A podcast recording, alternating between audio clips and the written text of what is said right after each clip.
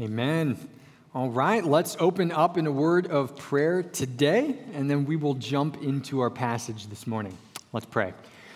Father, we thank you for this opportunity to gather together today to celebrate um, just remembering the sacrifice that Christ has made for us through the communion. We, we just even pray as we jump into the book of First Thessalonians that uh, you have just prepared a word for us to walk away with that we can apply in our lives to be better disciplers, to be better Christ followers, and to love you better and to love other people better as well. We pray that you guide our time this morning, and we pray these things in Jesus' name. Amen. So, good morning, everyone. This, uh, this past week, I had the opportunity to drive over to Milwaukee with a large group of people and attend my first Brewers game. And I have to say, uh, yeah, there's, there's some cheers. There we go. I had to say it was a little difficult because it was the second time in two weeks I had to watch Wisconsin teams thrash my childhood sports teams of the Steelers and the, and the Reds. so it was a little humbling, but at the same time, it was still a lot of fun. And during our time over there, my wife Megan and I had the awesome opportunity to get to hang out with three incredible and yet very energetic little girls. And by the end of the day, and multiple packets of bubbles and you know a sore back from being used as a gymnastic set, uh, later we realized that parenting is great, but boy, is it also a lot of work and difficult as well. And that was only three girls for one afternoon. So, parents out there they're doing it full time, you have my respect. Especially as I've been to Wisconsin and realized there's some people that have three, four, seven, a baker's dozen of kids. I don't know how you guys do it, but uh, I'm, I'm kind of blown away, uh, blown away by that. So, parenting is a journey that's fun and exciting, but there's also moments as parents when that journey is filled with seasons of difficulty and apprehension and concern. And a lot of those seasons have to deal with the moment when a parent has to start stepping back and letting go a little bit and seeing, anxiously awaiting rather, whether or not our kids are going to fly and succeed or whether they're going to falter and, and fall.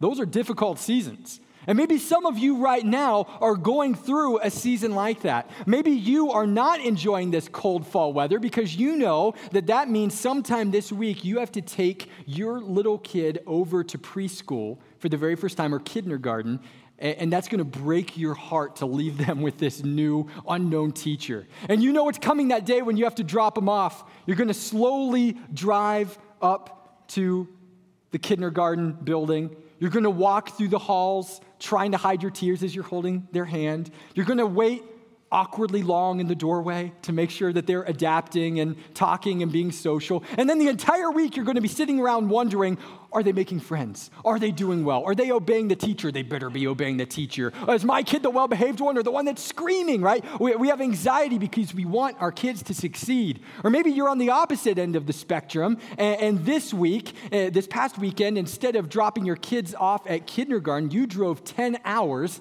to drop your precious baby off at college for their freshman year. And if I was to go to your car right now, I'd probably see a car still littered with tissues from all the tears that you were mopping up on that 10 hour journey home because that's hard. That's difficult. That's a new season where you have to let go and see are they going to succeed? Are they going to struggle? Are they going to make wise decisions? Are they going to give into peer pressure? Are they going to find a church? Are they going to feel like they have community or feel isolated and want to come home? Have I prepared them well enough? Or maybe some of you remember that moment that your 15 and a half or 16 year old gets a little piece of plastic that somehow gives them the permission to drive a multiple ton vehicle at 70 miles an hour.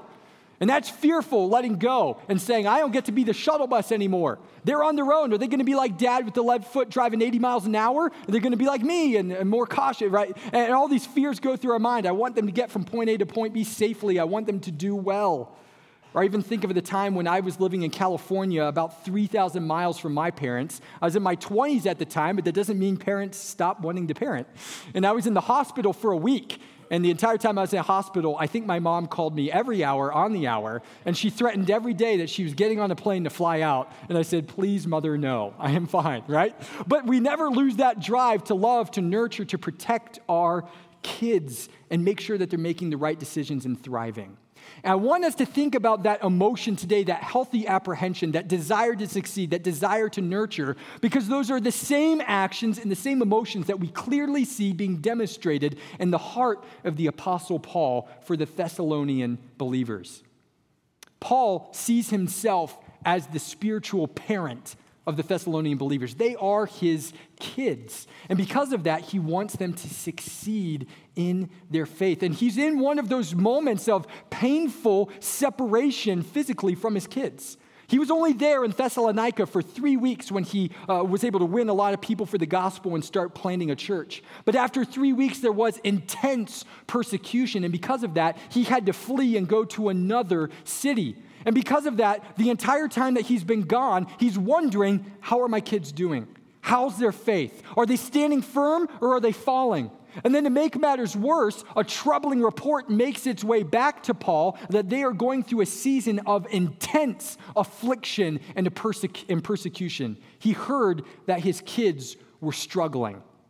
Imagine it this way Imagine that as a parent, and you just dropped off your college freshman at their new college campus. You receive a phone call this week from a police officer, and they said, We just wanted to give you a heads up. There's violent riots happening all across the college campus. And then for the rest of the day, you're calling your kid and they're not answering their phone and you can't get a connection with them. How would you feel as a parent in that moment?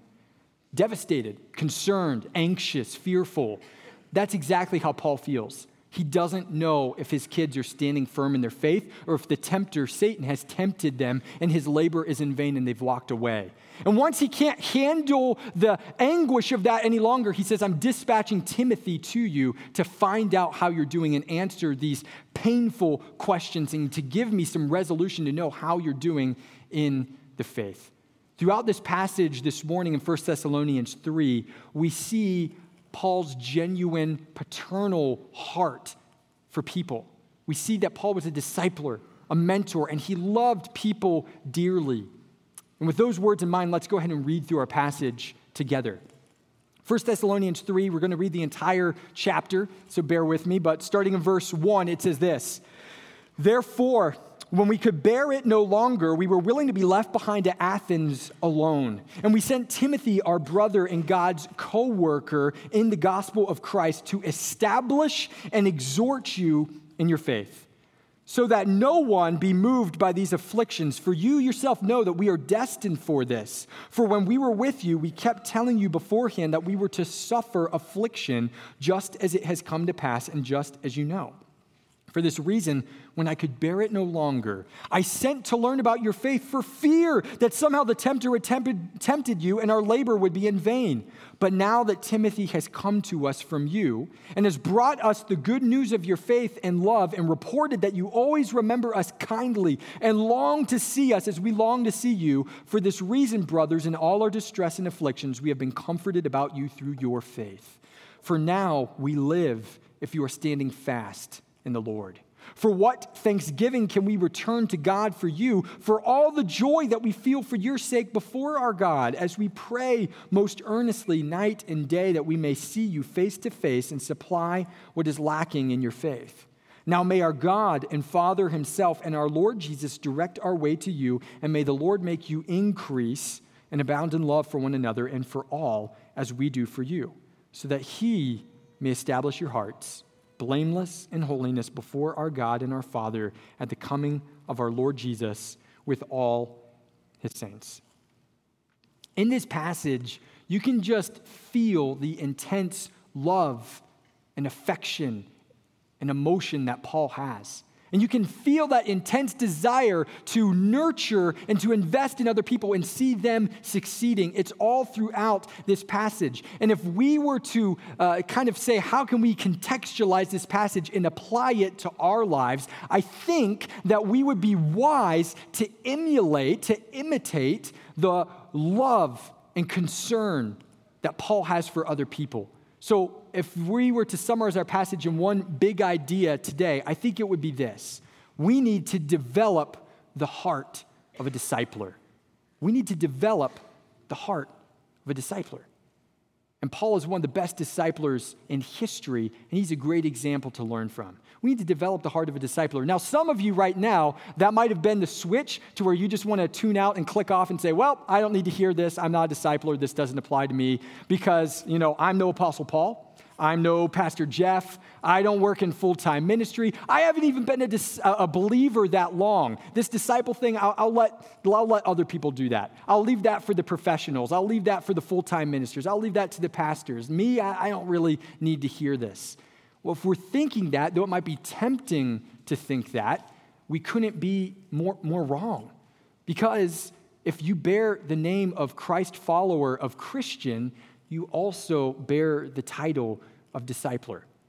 What were Jesus' final words in Matthew 28 that he left all of us with, the church with? He says, Go therefore and make disciples. Go therefore and make disciples of every nation. To be a Christ follower is to be a discipler. You can't separate the two. Imagine it this way someone came up to you and said, You know, I really want to be a doctor, but I refuse to work long hours. I really dislike sick kids, needles, and germs. Oh, and I don't want a job that makes me deal with people because I can't stand people. Would you say that they're going to be a very successful doctor?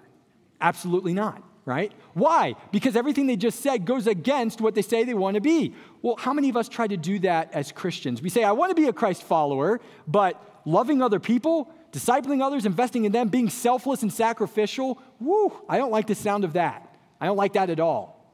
You can't have one without the other. To be a Christian is to be a discipler. And if we're called to be disciplers, then we need to develop the heart of a discipler, and we need to learn from Paul's example because he's the best at it. So, what's the first way? What can we do to develop the heart of a disciple? Well, look at verses 1 and 2 again. It starts off, and Paul says, Therefore, when we could bear it no longer, when we were, we were willing to be left behind at Athens alone, and we sent Timothy, our brother and God's co worker, in the gospel of Christ. What Paul's talking about here is a selfless sacrifice that he made for his disciples for their betterment. So, point number one, we could write it down this way seek to selflessly serve others. That's one of the ways that we can start to cultivate the heart of a discipler. Seek to selflessly serve others.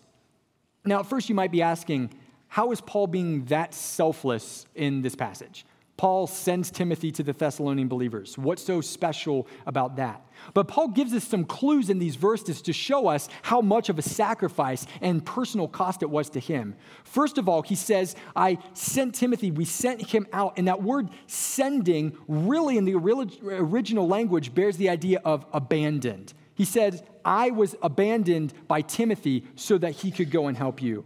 But not only that, what does he say about his time in Athens? Paul says, I was abandoned by Timothy, but thankfully I was in Athens with all of my friends and disciples and co workers. That's what he says. It's right there in the text, right? No. What does he say? I was left in Athens alone. Alone and abandoned. Those are costly words. Paul made three different types of sacrifice here to send Timothy to Thessalonica. By sending Timothy away, Paul made a relational sacrifice. Paul loved Timothy. Timothy was his child in the faith, but not only that, Timothy was his closest companion and best friend. And to send Timothy away was to say, I'm not going to talk to my closest companion, my child in the faith, my best friend, for months at a time. The journey back then, they didn't have Amtrak, they didn't have 747s. It wasn't a quick zip over to Thessalonica, then back over to Athens. This was a long, arduous journey that was going to be dangerous and difficult, and it meant saying goodbye to his best friend for months. It was a relational sacrifice. But second, it was also an emotional sacrifice. Paul just got off the boat and arrived at Athens. He's in a metropolis of the first century. It's pagan, it's secular. He doesn't know it that well. He's there, but at least he has someone to overcome those battles with. He's not facing it alone. But then he sends Timothy away, and he's left alone. I don't know about you, but if I've ever been in a place that is new and kind of scary and large, and I don't know anyone, I don't like doing it alone. That's emotionally taxing to be in a new place without knowing a single person. But he says, I'm willing to do that so Timothy can go and be a blessing to you. And then, third, he was willing to make a ministry sacrifice. By Paul sending away Timothy, his co laborer, his, bro- his brother in the faith, he essentially was taking on extra work in his own life. Saying, I'm freeing up the hours of my coworkers so he can go and encourage you, and I'm willing to work that much harder and take on an extra 40 hours of labor each week to plant this church in Athens. Paul made a sacrifice by sending Timothy. Why was he willing to do that? Why would Paul make these sacrifices? Because he recognized that his pain was their gain.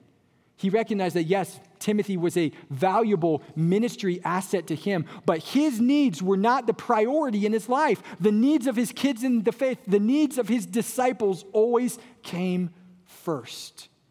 You know, a few weeks ago, the, all the news stations across the country were covering the dramatic rescue mission of uh, trying to deliver some uh, soccer team boys that were trapped in a cave in Thailand. And one of the stories that captured my attention the most was once they got these kids out and rescued them, do you know who the person by far that was in the worst physical condition and the weakest and, and just suffering medically? It was the coach, the 25 year old coach. And the reason he was doing the worst was because he sacrificed his ration of food and water while they were in the cave so that his boys could be strong and healthy. He understood what it meant to be a discipler the needs of my kids, the needs of my disciples, the needs of others are placed above my own. I count others, as Paul would say in Philippians chapter 2, more significant than, than myself. Jesus tells us it's more blessed to give than to receive, but how many of us actually live that way? A lot of us live like it's a lot more of a blessed and satisfying and fulfilling life to receive than to give. A lot of us would rather be consumers than givers. A lot of us would rather have people make sacrifices for us than sacrifice for them. A lot of us don't like to be inconvenienced, but we work really, really hard in our life to have just the right amount of comfort and convenience. It ought not to be that way if we are truly following Christ's example for us. We need to selflessly serve other people. That's the summary statement for point number one. Good disciplers, genuine disciplers, are always selfless. So, as growing disciplers, how can we seek to be selfless this week? How can we make those sacrifices to start serving other people? For some of us, it might be sacrificing an evening of our weekly routine to take on some type of discipleship, spiritual mentor role here at Highland. We've got people and we've got slots that we need filled in, in uh, AWANA club working with little kids. We've got areas that you could work with high schoolers or junior highers if you've got a unique gifting, right? We've got young adults that, that uh, we, we have disciples that we need in our young adults ministries. We've got uh, different Bible study leaders that you could be a part of, a MOPS table leader. What could you do to sacrifice some time to begin intentionally discipling other people? And immediately, the quickest pushback in our mind, the walls begin to go up, and we think, well, I'm just too busy for that. And it's true. We're in the 21st century. Our calendars are packed. We're all busy. We're all going, going, going all the time. But a good diagnostic question for us to ask is what am I so busy with? And looking at what our calendars are filled with, because a lot of the times it's not filled with things that are serving other people. A lot of the times our calendars are packed with things that are serving ourselves, our needs, our interests, our desires.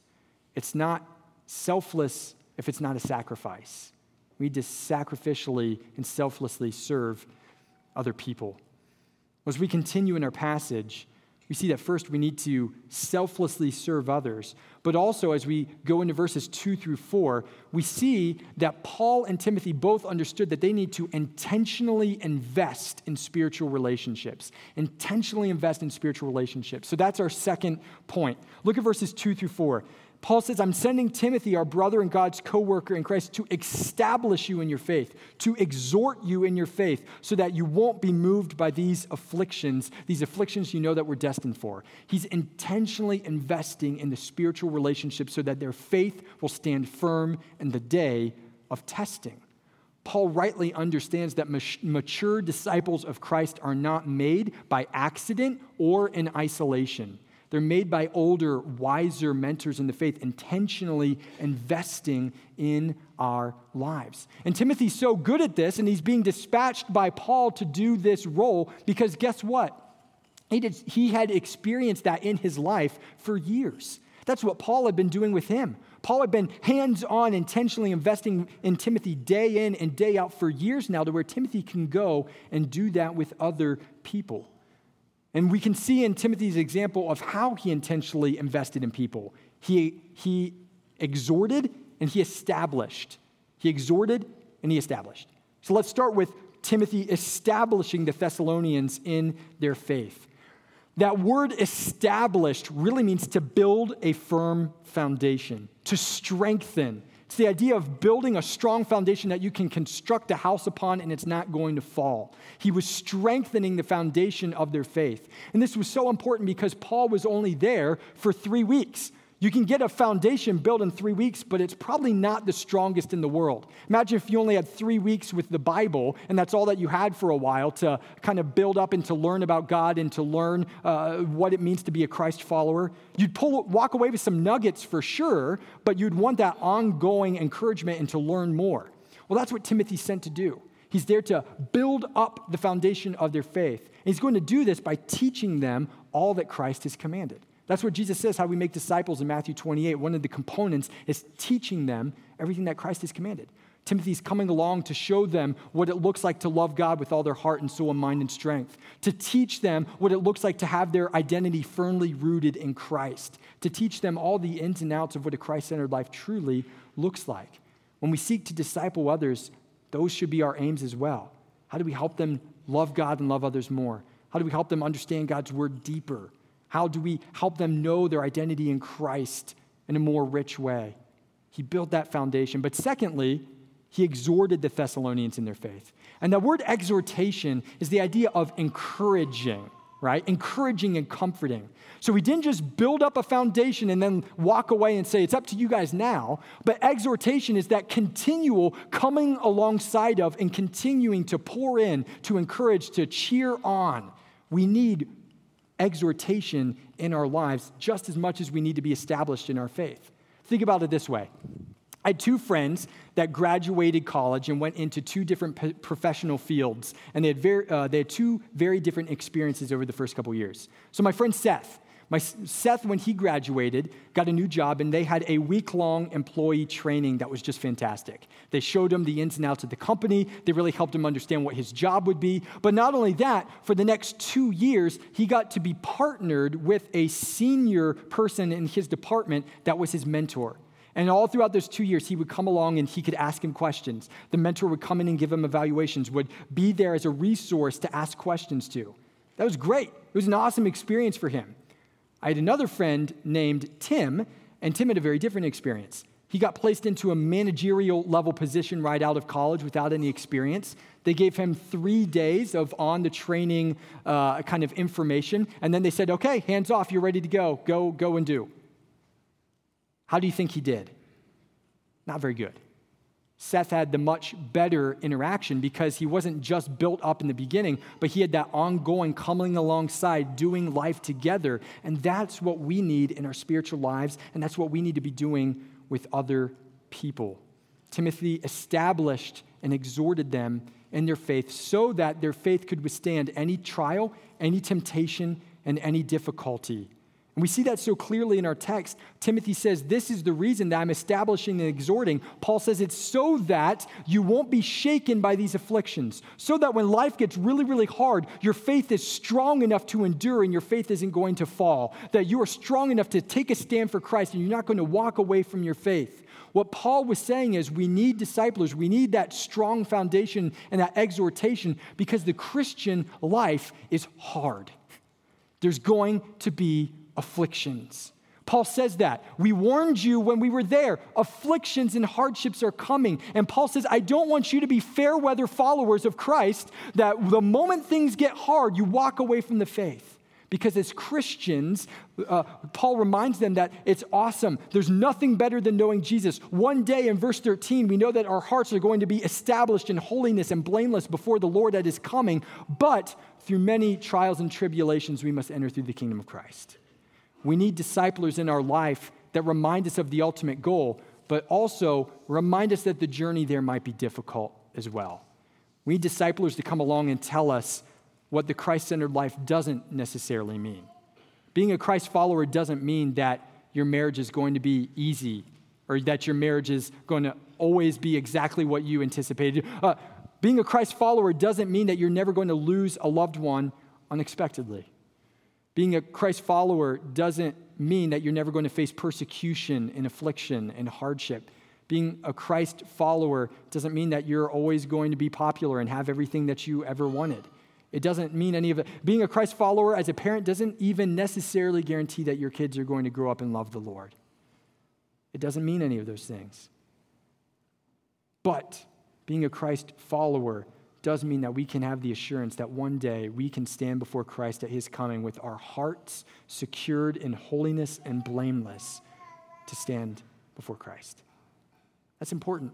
We need people that remind us of that fact and then remind us that, yes, this life is hard, but it's worth it because Christ is worth it. So, how can you intentionally invest in people this week? Disciplers, true disciplers, are always intentional. What does that look like? Siblings, Siblings, I want to talk, older siblings, I want to talk to you for just a minute. A great way that you guys can intentionally invest in spiritual relationships is to model to your younger siblings that loving Christ is a major part of your life that it's cool to love Christ, that you're not too cool to have a relationship with them. You're not going to brush them aside, but you want to build into your younger siblings and help them have a strong and growing faith in the Lord. Maybe that's asking them what they learned in children's church this week. Maybe that's coming alongside and telling them something that you've learned or something that Christ has taught you. Your younger siblings look up to you. How can you use that to invest in them spiritually? For the other people, for the rest of us, maybe that's building just taking the first step to initiate a spiritual friendship with someone this week, inviting them out for coffee, inviting a couple over to have dinner, going on a hike with someone, and then just asking some spiritual questions. Asking them what their story is, what their faith journey has looked like. Ask them, here's one of my favorite questions What's God been teaching you in your quiet time? And then if you get the answer, I don't really know, guess what you can say? Well, can I share, you what, share with you what God's been teaching me in mine? And then you get to pour into them and disciple them and teach them what it looks like to have a thriving quiet time. How can you invest in other people intentionally in that way? Or maybe if you're someone's accountability partner, actually holding them accountable this week. If you say that you're going to pray for them, pray for them. If you say that you're going to text them, text them. If you say you're going to check in and give them a phone call, give them that phone call. Be intentional about stepping up and keeping your word with those promises that you have in a spiritual friendship with others.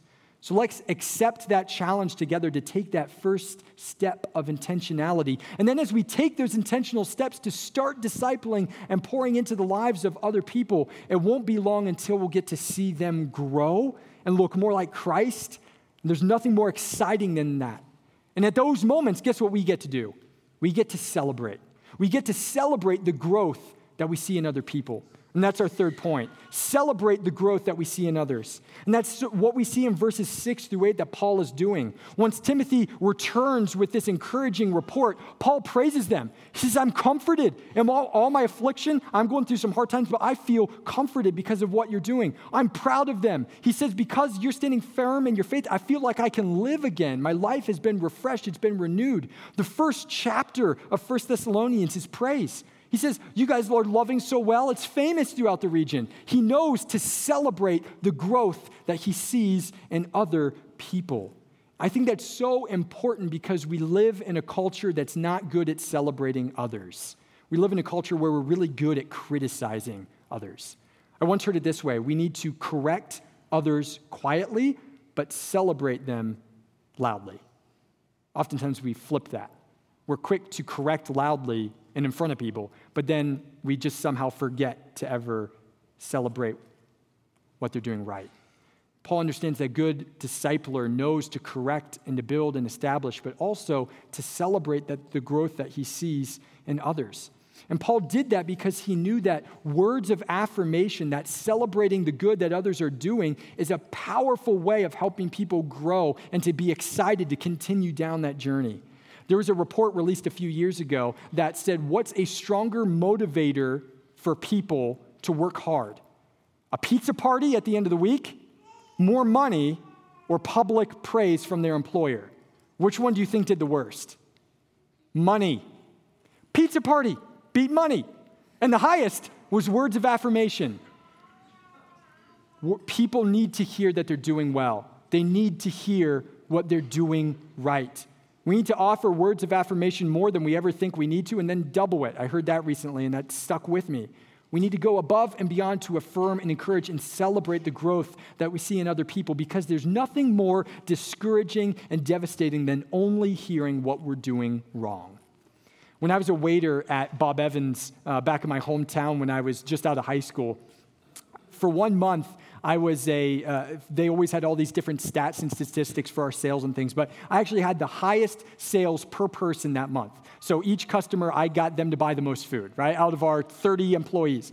I got called into my manager's office that week. So I, I walk into my manager's office. I'm excited because I, I, typically you get like I don't know a little bonus or something for doing that. And I walk in, and my manager sits me down and says, "Andrew, you are doing terrible with appetizer sales." This is Bob Evans appetizer month. We're trying to push our appetizers, and you're doing terrible with appetizers. Turn it around. okay. How long do you think I wanted to work at Bob Evans at that point? Not super long, right? It's like, okay, I, I understand you can tell me that, but I need to hear you're doing a good job in other areas. We need both, right? And if we want Christ followers, our disciples, to love following Christ, we need to not just tell them everything they're doing wrong, but we need to celebrate when we see them doing what's right. Two quick things that we can see from Paul about how to celebrate effectively. First, celebrate others in a way that's specific. Notice Paul just doesn't say, It made me glad. He says, No, I'm rejoicing, I'm celebrating because of your faith, because of your love, because of the growth and the desire that you have to see me. He gives them the reasons why. He says, I see this in your life and it's encouraging to me and I'm celebrating it. He's specific. Celebration means more when it's specific in our lives. I had two other employers in my life, and they both sent me Christmas cards. This two different employers. Okay, so one employer sent me a Christmas card, and on the card it said, "Thanks for all you do." And then I noticed the person beside me, their card said, "Thanks for all you do," from the same person. Wasn't super. Was it celebrating? Kind of. Was it specific? No. Did it mean anything? No. I got another card a few years later from a different employer, and it only had three words on it. But those three words were three specific adjectives that he had picked that he thought reflected the way that I was working. It said articulate, it said Bible saturated, and it said joyful. Those three words stuck with me. Why? Because they were meaningful, they were specific. They spurred me on to want to be those things more because I realized that other people were seeing the growth that God is doing in my life. We need to do that. We need to hear, good job. I see God at work in your life. And so many of us are desperate to hear those words, but we don't hear it from anyone. We need to celebrate the growth of other people. But second, we need to celebrate others by letting them know the impact that they've made in our lives. Notice that Paul, even as the discipler, tells them, You've made an impact in my life. He says, You've comforted me in my affliction. And I feel like I'm alive again because I know that you're standing firm. He says, Your influence in my life has made a difference. A great application for us this week is thinking about are there people in your lives that have made an impact for your faith, in your faith journey, that you've never told them, that you've never said thank you? You've never reached out to them and said, Because you invested in me 10, 15, 20 years ago, I'm loving Christ and doing this now. What a great way to reach out to them this week and tell them, You've made an impact in my life. Because nothing is more powerful than hearing these words. Your influence has changed my life and made a difference. Our summary statement for point number three effective disciplers are good at affirming. So, how can we celebrate the growth of other people this week? Maybe it's sending a text or a phone call. Maybe it's sending a handwritten note to someone that you see just excelling and serving the Lord. Maybe it's the just looking intentionally for something that your kids are doing that shows the love of Christ and then pulling them aside and taking them out for ice cream and saying, We're grabbing ice cream tonight because I'm just so proud of the way that you loved your brother and sister, the way that you showed the love of Christ this week. Maybe affirming another person is just by taking the nice thoughts that you have in your head about them and then actually verbalizing it to them. So when you walk in, yeah, crazy, right? So when you walk in and someone shakes your hand and they give you a big smile and you think, wow, I just see the joy of Christ in their life. Instead of saying hi and walking away, say to them, you know what? The way that you greeted me this morning, I, I just really saw the joy of Christ in your life. Thank you for that. Why can't we do that? Why do we stop? How about we use our social media platforms to celebrate the growth of other people instead of criticize? Wouldn't that make them a lot more fun?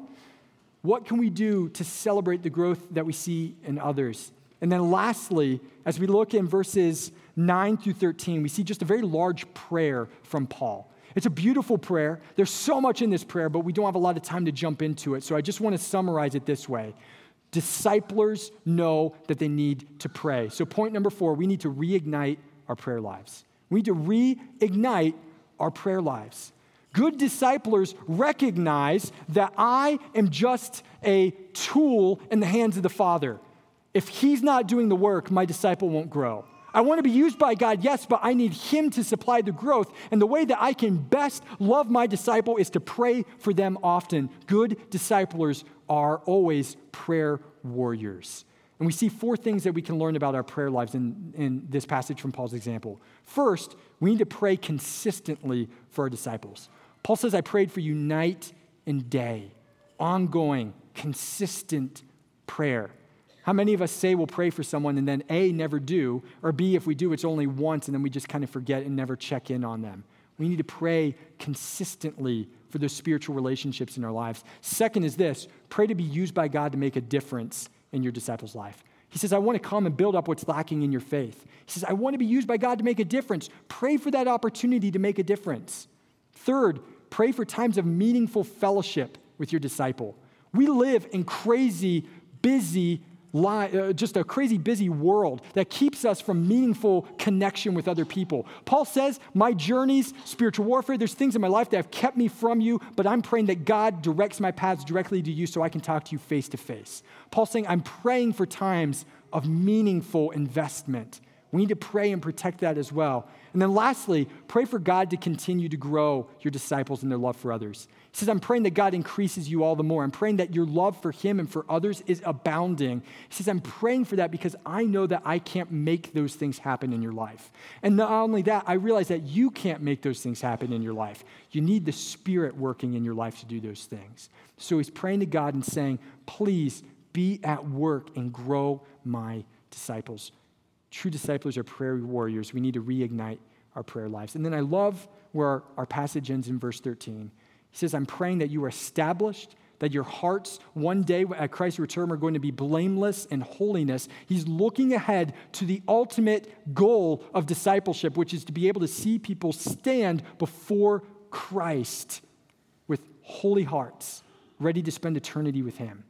Why do we need to develop the heart of a discipler?